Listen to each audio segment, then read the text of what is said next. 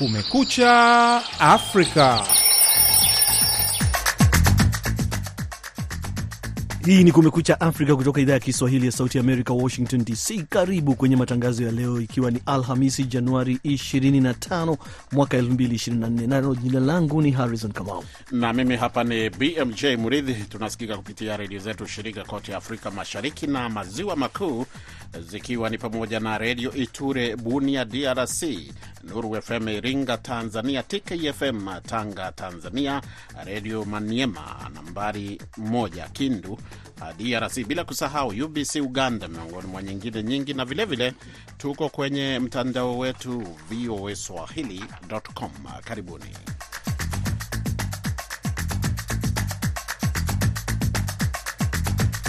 Kwenye taarifa zetu hivi leo Uh, ubashiri mkubwa wa ni nani watakaochukua nyadhifa muhimu kwenye serikali mpya ya DRC waendelea huku mshirika wa karibu wa rais Felix Tshisekedi Vital Kamerhe akisemekana kulenga uwaziri mkuu. Je, baadhi ya wakazi wanasemaje? Si muda tena kwa kuunda ingine platform politiki kama vile tumeona. Ingelikuwa vizuri hiyo wazo haiweke ndani ya muungano huyo Union Sacre na wapate uh, suluhisho pamoja. Katika taarifa nyingine, mashirika ya Umoja wa Mataifa WHO na UNICEF yatoa msaada wa chanjo kwa Zimbabwe kutokana kutoka na mlipuko wa kipindupindu unaoendelea kushuhudiwa. Ni vidokezo tu vya baadhi ya tuliokuandalia katika Kumekucha hivi leo, lakini kwanza tupate habari za kimataifa zikisomwa na mwenzangu BMJ Muridhi.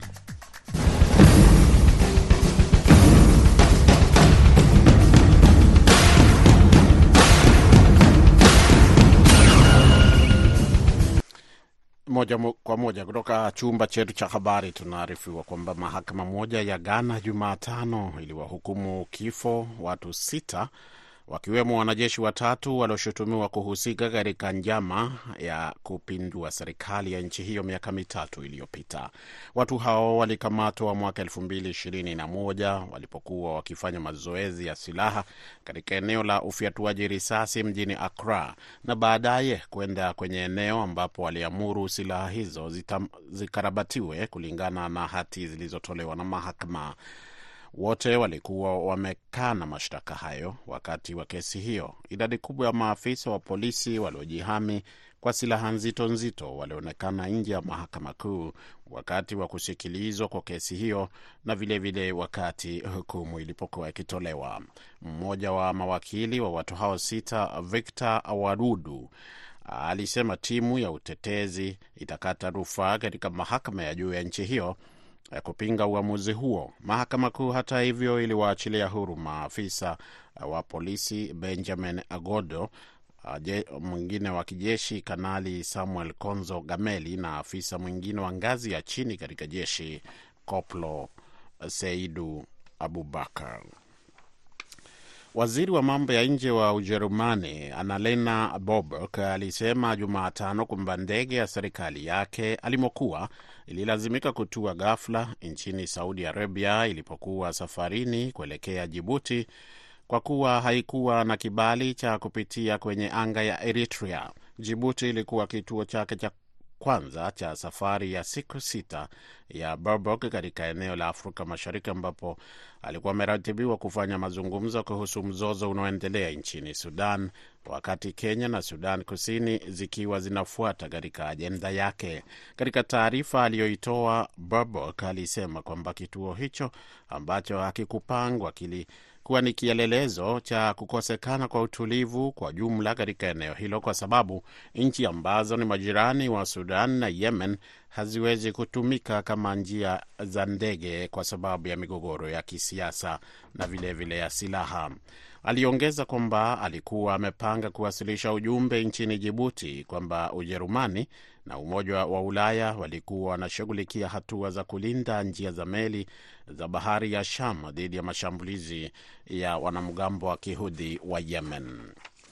Na kiongozi mmoja wa upinzani wa Zimbabwe ambaye amekuwa kizuizini kwa karibu siku mia sita Jumatano alipatikana na hatia ya kuchochea umma wakati baadhi ya wafuasi wake wakilia hadharani baada ya kuona mtu aliyekuwa anamtegemea kuwaokoa kutokana na unyanyasaji wa serikali akiteseka. Harrison Kamau anatuarifu zaidi.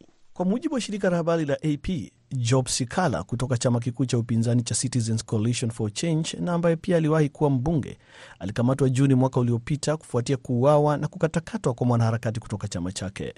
Alituhumiwa kutumia mitandao ya kijamii kuchochea wafuasi wake ili kujibu mauaji hao ya Mo Blessing Ali kwa njia ya ghasia. Sikala alikanusha mashtaka hayo akisema kwamba alikuwa akitekeleza jukumu lake kama wakili wa familia katika juhudi za kutafuta ukweli kuhusiana na kifo cha Ali ambaye mwili wake ulipatikana ukiwa umetupwa ndani ya kisima. Hata hivyo, hakimu Tavadzwa Miti alisema kwamba ushahidi uliotolewa unaonyesha kuwa Sikala pamoja na mbunge wa upinzani Godfrey Sithole walihusika kwenye ghasia zilizopelekea au zilizotokea kufuatia kifo cha Ali kwenye mji mkuu wa Harare. Wote Sikala na Sithole huenda wakapewa kifungo cha hadi miaka kumi kila mmoja iwapo watapatikana na hatia. Unaendelea kusikiliza matangazo ya Kumekucha Afrika kutoka hapa idhaa ya Kiswahili ya Sauti ya Amerika, Washington DC. Tukiendelea na habari za dunia, ni kwamba rais wa Namibia Hage Geingob alitarajiwa kuwasili Marekani Jumatano kwa ajili ya kufanyiwa matibabu ya saratani, afisi yake ilitangaza. Uchunguzi wa mara kwa mara wa kitabibu mapema mwezi huu ulifichua kwamba Geingob mwenye umri wa miaka themanini na miwili alikuwa na saratani. Ofisi yake ilisema wiki iliyopita bila kutoa maelezo zaidi kuhusu hali yake. Rais amekubali ombi la wanasayansi na wataalamu wa matibabu mjini Los Angeles, California, kufanyiwa matibabu mapya na kukabiliana na seli za saratani, ilisema taarifa ya rais kutoka huko siku ya Jumatano, na kuongeza kwamba atakuwa Marekani kwa wiki moja kabla ya kurejea Namibia kuendelea na matibabu. Makamu wa rais Nangolo Mumba atakaimu kama rais wakati Geingob atakapokuwa nje ya nchi. Wasiwasi kuhusu hali ya afya ya kiongozi huyo imekuwa ikiongezeka huku ripoti zikieleza kwamba alikiri mwaka jana kwamba afya yake ilikuwa imedhoofika. Geingob anatarajiwa kustaafu baadaye mwaka huu baada ya kuhudumu kwa mihula miwili kama rais. Na Marekani imeitaka Korea Kaskazini kujiepusha na vitendo vya kudhoofisha mahusiano zaidi na badala yake kurejea katika ushirikiano wa kidiplomasia kufuatia Korea Kaskazini kurusha makombora kadhaa baharini eh, kwenye pwani yake ya magharibi mapema Jumatano. Tunachukulia vitendo hivi kuwa hatari sana, naibu msemaji wa wizara ya mambo ya nje wa Marekani Vedant Patel aliambia Sauti ya Amerika wakati wa mkutano na waandishi wa habari Jumatano, huku akikataa kutoa tathmini ya Marekani kuhusu nia ya Korea Kaskazini katika kurusha makombora hayo. Urushaji huu wa makombora wa hivi punde ulitokea siku chache tu baada ya Pyongyang kulifanyia majaribio kombora la masafa ya kati linalotumia mafuta na lenye nguvu kubwa ndani ya maji katika peninsula ya Korea na Japan. Kiongozi wa Korea Kaskazini Kim Jong Un ameikosoa vikali Korea ya Kusini, akieleza uhusiano kati ya Korea Kaskazini na nchi yake kama kati ya nchi mbili zinazochukiana. Mnara mkubwa wa ukumbusho mjini Pyongyang ambao ulikuwa ishara ya maridhiano kati ya Korea Kusini na Korea Kaskazini umebomolewa kwa mujibu wa ripoti za habari zinazonukuu picha za satellite.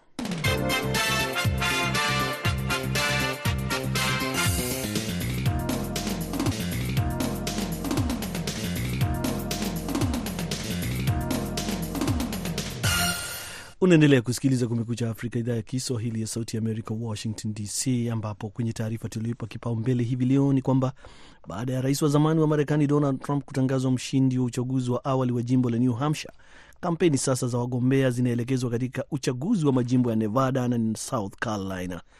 Id Ligongo ana taarifa kamili kutoka Manchester, New Hampshire, ambapo amekuwepo akifuatilia kwa karibu uchaguzi huo. Hekaheka za uchaguzi wa Republican sasa zinakwenda Nevada, huku ukionekana kukabiliwa na changamoto za kimchakato, kama anavyosema Amini Mwidau, mchambuzi wa siasa za Marekani. Suala la Nevada kidogo lina changamoto kwa sababu kawaida mfumo wao wa kuchagua mgombea urais wa chama chao cha Republican Party na Democrat ilikuwa ni kupitia mfumo wa caucus, lakini kutoka mwaka huu bunge la jimbo la Nevada waliamua kwamba mfumo wa kumchagua mgombea wa urais utakuwa ni kupitia njia ya primary, lakini wanachama wa Republican Party hawakutaka kufuata mfumo wa jimbo, wameamua kwamba wataendelea na mfumo wao wa caucus. Tofauti na ilivyodhaniwa, Nikki Haley ndiyo kwanza anaongeza nguvu zaidi licha ya kushindwa New Hampshire Jumatano. Matangazo ya kampeni zake kwa jimbo la nyumbani South Carolina yamerindima. Anaamini anakwenda kushinda licha ya uwepo wa wafuasi wa mpinzani wake Donald Trump. Thank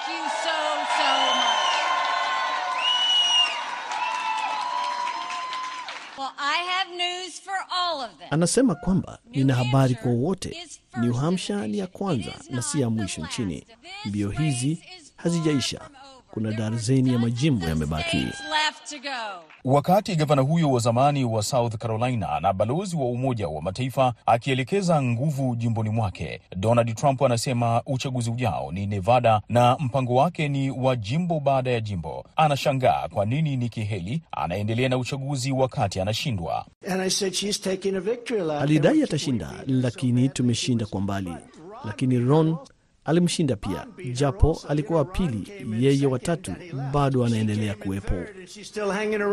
Licha ya maswali juu ya mwelekeo wa Nikki Haley South Carolina kugubika uchaguzi wa Nevada, Amin Mwidau anafafanua kwa nini hilo limejitokeza. Je, uchaguzi huo upo vipi? hautatumiwa kuwapatia wajumbe wenye kumchagua mpiganaji wa urais kupitia chama cha Republican Party, lakini mbali na Nikki Haley, wengine walioko ambao wengine wameshajitoa tayari, itaonekana majina yao katika ile primary nomination ya tarehe sita, lakini tarehe nane ndio kutakuwa na mchakato ule wa caucus ambayo Trump jina lake litaonekana, na kutokana na kwamba Nikki Haley hata kuweko katika ule mchakato wa tarehe nane, basi wajumbe wote watakwenda kwa Donald Trump, na hii ndio sababu iliyomfanya kwamba Nikki Haley aende moja kwa moja South Carolina baada ya New Hampshire. Mpaka sasa Donald Trump ana wajumbe thelathini na wawili huku Nikki Haley akiwa na kumi na saba na ili kushinda mgombea anapaswa awe na wajumbe elfu moja mia mbili kumi na tano ambao hutokana na ushindi wa kila jimbo. Licha ya upepo wa ushindi kumwendea Trump, baadhi ya wabunge wa Republican wanatoa mwito kwa kampeni za Trump kuangazia na kuwavutia pia hata wasio wafuasi wake ili kumshinda Rais Joe Biden. Idi Ligongo, VOA, Manchester, New Hampshire.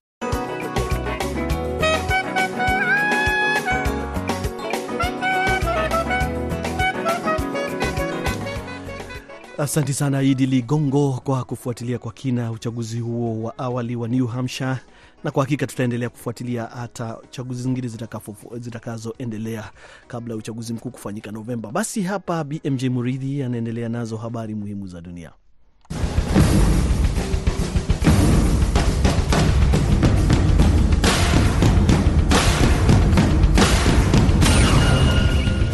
Iran imesema Jumatano kwamba iko tayari kusaidia Niger inayokumbwa na mapinduzi ya kijeshi kukabiliana na vikwazo vya kimataifa, wakati Teheran ikijaribu kupunguza athari za kutengwa kwake na mataifa ya Magharibi kwa kujaribu kuimarisha uhusiano na nchi za Kiafrika. Makamu wa kwanza wa rais wa Iran Mohamed Mokbar alisema nchi yake inapangia ama ina, ina panga kile alichokiita vikwazo vya kikatili kuvipinga uh, vinavyowekwa na mfumo ambao walisema kwamba unalenga kutawala mataifa mengine, katika mkutano na waziri mkuu wa Niger Ali Mahaman Lamin Zeini. Iran imekuwa ikikabiliwa na vikwazo vikali vya kimataifa tangu mapinduzi ya Kiislamu mwaka 1979 lakini imepata njia za kukwepa baadhi ya vikwazo hivyo. Teheran pia imekuwa chini ya vikwazo vikali vya Marekani tangu mwaka 2018 wakati Washington ilipojiondoa katika makubaliano ya kihistoria ya nyuklia ambayo yaliondolea vikwazo Iran iwapo ingesitisha shughuli zake za nyuklia. Na tukiangazia maswala ya AFCON kwenye viwanja hivi leo Jumatano, leo Alhamisi, Hapo jana Jamhuri ya Kidemokrasia ya Kongo ilifanikiwa kutinga hatua ya kumi na sita bora ya Kombe la Mataifa ya Afrika AFCON baada ya kutoka sare na Tanzania sufuri sufuri, matokeo ambayo yaliifanya timu ya Tanzania Taifa Stars kuondolewa katika michuano hiyo. Ilikuwa ni mara ya tatu ndani ya siku tatu kwa Wakongomani kutoka sare na kuwafanya kumaliza katika nafasi ya pili katika kundi F nyuma ya Moroko ambao waliilaza Zambia moja sufuri. DRC sasa itarejea katika mji wa pwani wa San Pedro kwa mchuano wa hatua ya 16 bora dhidi ya Misri siku ya Jumapili, na wakati huo huo Tanzania inarejea nyumbani baada ya kupata pointi mbili peke yake na kumaliza ikiwa ya mwisho katika kundi hilo na siyo Tanzania peke yake inayofunga virago, kwani inaungana na Zambia iliyoondolewa baada ya kushindwa na Moroko jana Jumatano. Timu zote sasa zinachukua mapumziko ya siku mbili hadi siku ya Jumamosi.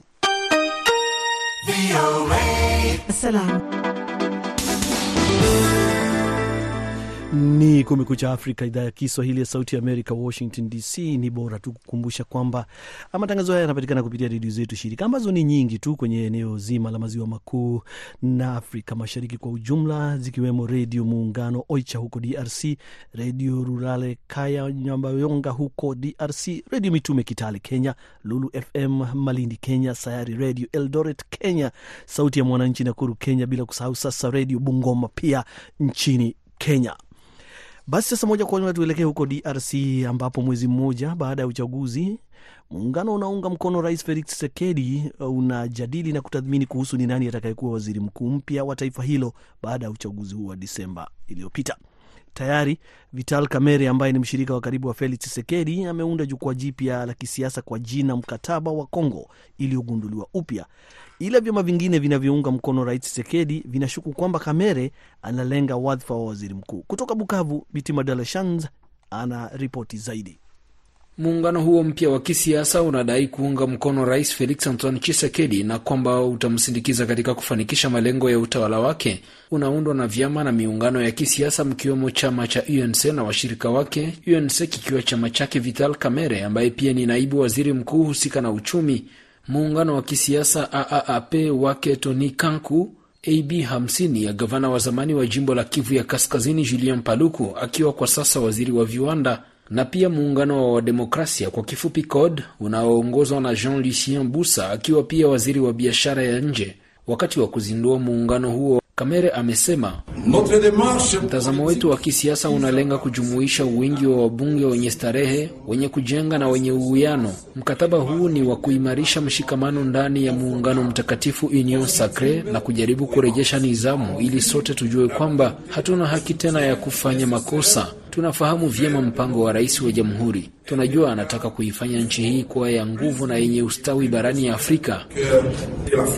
Lakini muda mfupi baada ya kutangazwa muungano huo, katibu mkuu wa chama tawala cha UDPS Augustin Kabuya alikutana na viongozi wenzake wanaosimamia muungano huo wa Union Sacre, mkiwemo Christophe Mboso, Jean-Pierre Bemba na Modeste Bahati Lukwebo ili kujadili swala hili ambalo ni kana kwamba hawajakubaliana na wazo hilo.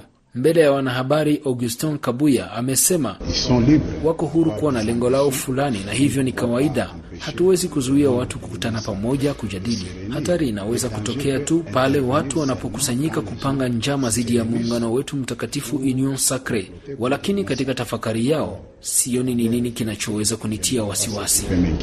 Hali hii ya ushindani wa kisiasa inatathminiwa vipi katika Jamhuri ya Kidemokrasia ya Kongo? Akoba Leke ni mkazi wa Bukavu akiwa mfuasi wa Vital Kamerhe. Alikuja kuvunja muungano ambao uliomsindikiza Rais Felix Tshisekedi kwa uchaguzi ambao tumeumaliza, yani Union Sacre, ila linakuja kuimarisha muungano huo wa Union Sacre. Pia litamurahisishia Mheshimiwa Felix Tshisekedi kupata uwingi, yani majorite parlementaire kwa haraka. Alfajiri Fidele Lugerero, msemaji wa chama cha AFDPC nchini Kongo kinachounga mkono pia Rais Felix Chisekedi, anahisi kwamba si muda tena kwa kuunda ingine platform politiki kama vile tumeona. Ingelikuwa vizuri hiyo wazo waiweke ndani ya muungano huyo inyo Sacre na wapate uh, suluhisho pamoja. Vyama vya upinzani wa kisiasa ambavyo vina wabunge wachache sana kwa ngazi zote za kitaifa nchini DRC baada ya uchaguzi wa Desemba mwaka jana havijataka kuelezea mtazamo kuhusu sakata hili, vikidai kwamba uchaguzi uliofanyika hivi karibuni ulikuwa na itilafu nyingi zilizochafua taswira ya Jamhuri ya Kidemokrasia ya Kongo. Mitima de la Chance, Sauti ya Amerika, Bukavu.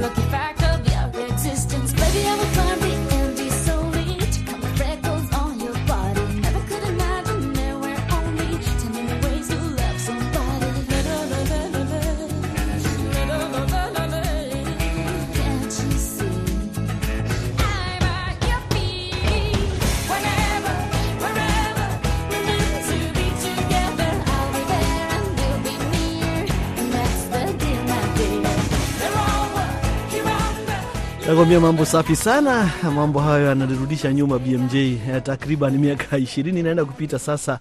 Mambo yanaenda vizuri sana. Miondoko hiyo imenikumbusha shughuli niliyokuwa nikigonga kabisa ya kibiashara wakati fulani, lakini ule wimbo ilikuwa na ucharaza kweli kweli kwenye gari langu, na ninajisi kijana kidogo ninaposikia sauti ile. Ni ndani ya Kumekucha Afrika, idhaa ya Kiswahili ya Sauti ya Amerika, Washington DC. Sasa basi, BMJ, kuna nini? Safi kabisa. Na kama wakati unazungumza kuhusu hayo, naona wasikilizaji wanasema wanafanya wanahesabu vidole, wanajua sasa kama kumbe ni wa miaka hiyo na ni mingi Safi kabisa, msikilizaji, ndivyo hivyo mambo yalivyo. Sasa tuende mpaka Zimbabwe. Maafisa wa afya katika taifa hilo ambao wamekuwa wakikabiliana na mlipuko wa kipindupindu ambao umeambukiza takriban watu ishirini elfu na kuua zaidi ya mia tatu na sabini kufikia sasa. Wanasema kwamba matumaini yao ni kuwa chanjo zinazotolewa kama msaada zitasaidia katika kudhibiti ugonjwa huo unaoenezwa kupitia maji machafu ambao kwa sasa umeingia kwenye wilaya sitini kati ya jumla ya sitini na nne zilizopo nchini humo. Sasa Harrison Kamau anayo taarifa kamili. Waziri wa afya wa Zimbabwe Douglas Mombeshara Jumatano, wakati akizungumza na wanahabari mjini Harare, amesema kwamba taifa lake limerekodi visa 20121 vinavyoshukiwa kuwa vya kipindupindu pamoja na vifo 376, sita vikiwa vimetokea kuanzia Jumanne. Ameongeza kusema kwamba WHO, Umoja wa Mataifa na shirika la UNICEF wametoa msaada wa chanjo milioni 2.3 za kipindupindu na kwamba karibu laki tisa zitatolewa kote nchini wiki ijayo. Kampeni ya utoaji chanjo inatarajiwa kuanza Januari 29 ikitolewa kwa awamu kulingana na maeneo yaliyoathiriwa zaidi. Hiyo ni kutokana na kuwa dozi zilizopo haziwezi kutosha nchi yote. Tutaendelea kutoa kwenye maeneo mengine yaliyoathiriwa kadri tunavyoendelea kuzipokea. Changamoto iliyopo ni kwamba kuna upungufu wa chanjo kote ulimwenguni kwa kuwa kipindupindu hakipo tu hapa Zimbabwe. Kwa hivyo mataifa mengine yaliyoripoti ugonjwa huo pia yanapokea misaada kutoka kwa wafadhili hao hao. Uzuri ni kwamba mpango huo unaongozwa na WHO. Isingekuwa hivyo, mataifa tajiri ndiyo yangepata chanjo kabla ya wengine wote. Mombe Shora anasema kwamba mataifa 37 ya Kiafrika yamethibitisha kuwa na kesi za kipindupindu, ingawa ofisi ya WHO tawi la Afrika Jumatano haikuthibitisha idadi kamili ya maambukizi. Kupitia taarifa kwa VOA, Daktari Paul Ngwakum ambaye ni mshauri wa afya wa kieneo kwenye shirika la UNICEF mashariki na kusini mwa Afrika amesema kwamba mlipuko wa kipindupindu unabaki kuwa tishio kubwa la afya na hasa kwa watoto katika eneo hilo. Ongezeko kubwa la maambukizi ya kipindupindu kwenye eneo hilo linahusishwa na maswala kadhaa yakiwemo mabadiliko ya hali ya hewa yanayosababisha mafuriko, ukame na vimbunga, wakati kukiwa na uhamiaji mkubwa wa watu baina ya mipaka na kwa hivyo kuongeza kasi ya maambukizi. Daktari Prosper Chonzi ambaye ni mratibu wa afya mjini Harare anasema kwamba watu wanahitaji kuendelea kuzingatia usafi licha ya kuwepo kwa chanjo. Anasema kwamba inakera kuona kwamba bado kuna watu wanaouza mboga na matunda kwenye mitaa ya Harare kwenye mazingira machafu. Uchumi wa Zimbabwe uliotatizika umepelekea wananchi kujihusisha kwenye biashara za uchuuzi ili kujikimu kimaisha, kwa kuwa imekuwa vigumu kupata ajira, wakati baadhi ya takwimu zikisema kwamba viwango vya ukosefu wa ajira vimefikia asilimia 85. Wataalam wanasema kwamba hali hiyo inaongeza changamoto katika kupambana na kipindupindu huku kesi mpya elfu moja za maambukizi zikiripotiwa kila wiki tangu mwanzoni mwa mwaka kulingana na Umoja wa Mataifa.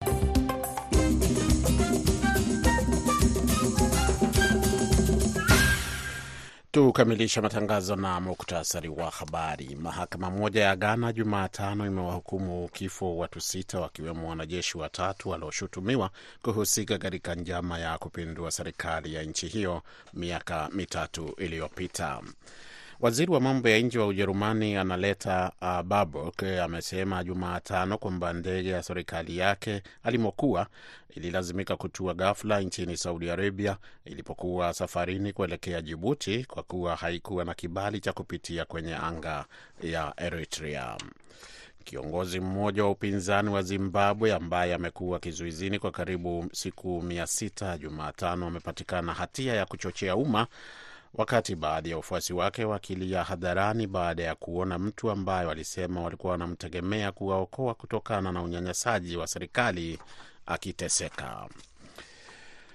Rais wa Namibia Hage Geingob alitarajiwa kuwasili hapa Marekani Jumatano kwa ajili ya kufanyiwa matibabu ya saratani, kwa mujibu wa afisi yake. Uchunguzi wa mara kwa mara wa kitabibu mapema mwezi huu ulifichua kwamba Geingob mwenye umri wa miaka themanini na miwili alikuwa na saratani, afisi yake ilisema wiki iliyopita, bila kutoa maelezo zaidi kuhusu hali yake. Basi hapo ndipo tunafika mwisho wa Kumekucha Afrika kutoka idhaa ya Kiswahili ya Sauti ya Amerika hivi leo, na kwa niaba ya wote walioshiriki kufanikisha matangazo haya, msimamizi BMJ Muridhi, produsa wetu Dadi Balawe, jina langu Harrison Kamau na hewani nimeshirikiana naye pia tu huyu huyu BMJ Muridhi, kwa pamoja tukikutakia wakati mwema popote ulipo ulimwenguni.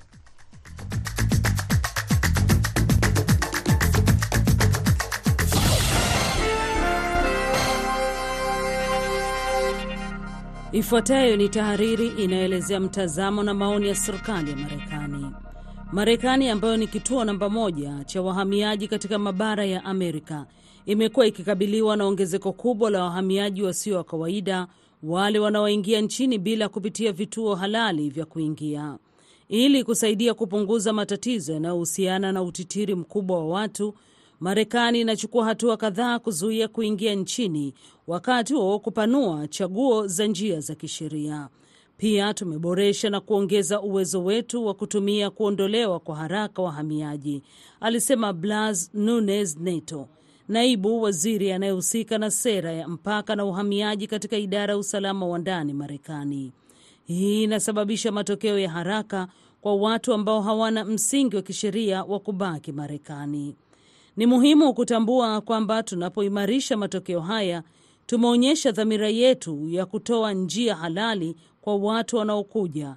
Hiyo ni pamoja na CBP yetu, Customs and Border Patrol, programu moja inayotumia simu kwenye mpaka ambayo imeruhusu mamia ya maelfu ya watu kuweka miadi salama ya utaratibu wa kuwasilisha kwenye vituo vya mpakani wanapoingia ni pamoja na baadhi ya programu yetu ya misaada ya kibinadamu ikijumuisha raia wa Cuba, Haiti, Nicaragua na Venezuela, ambayo imeonyesha kuwa na ufanisi katika suala la kuelekeza baadhi ya mtiririko huo katika njia ya kisheria na halali, salama na yenye kufuata utaratibu. Serikali ya Marekani inashiriki katika juhudi za muda mrefu za kushughulikia changamoto za uhamiaji usio wa kawaida na kukoseshwa makazi katika kanda ya magharibi ya dunia, alisema naibu waziri wa masuala ya Amerika ya Kati, Cuba na uhamiaji katika wizara ya mambo ya nje Eric Jacobstein. Mwishoni mwa mwaka jana, Rais Biden alitangaza karibu dola milioni 485 kama msaada wa ziada wa kibinadamu ambao unajibu mahitaji ya wakimbizi, wahamiaji na watu wengine walio katika mazingira magumu. Wazo ni kukuza ushiriki wa uwajibikaji ambao unashughulikia changamoto za uhamiaji wa kikanda, kutoa misaada ya utulivu kwa jamii zilizoathirika, kupanua njia halali na kukuza sera za uhamiaji za kibinadamu. Kimsingi, kushughulikia sababu ya msingi ya masuala haya kabla ya watu kuhamia mahala pa kwanza. Kwa kuongezea, ofisi zetu za uhamiaji salama katika kanda zote zinazoweza kuharakisha utaratibu wa kuwapokea wakimbizi kupitia mradi wa US Refugee Admissions Program na kutoa taarifa zinazohusu msaada wa kibinadamu kuungana kwa familia na programu za ajira, alisema naibu waziri msaidizi Jacobstein. Ujumbe wetu upo wazi: tumia njia halali badala ya kufanya safari hatari huko kaskazini, ambapo tutaendelea kuweka polisi wetu wa mpakani. Hiyo ilikuwa tahariri inayoelezea maoni na mtazamo wa serikali ya Marekani.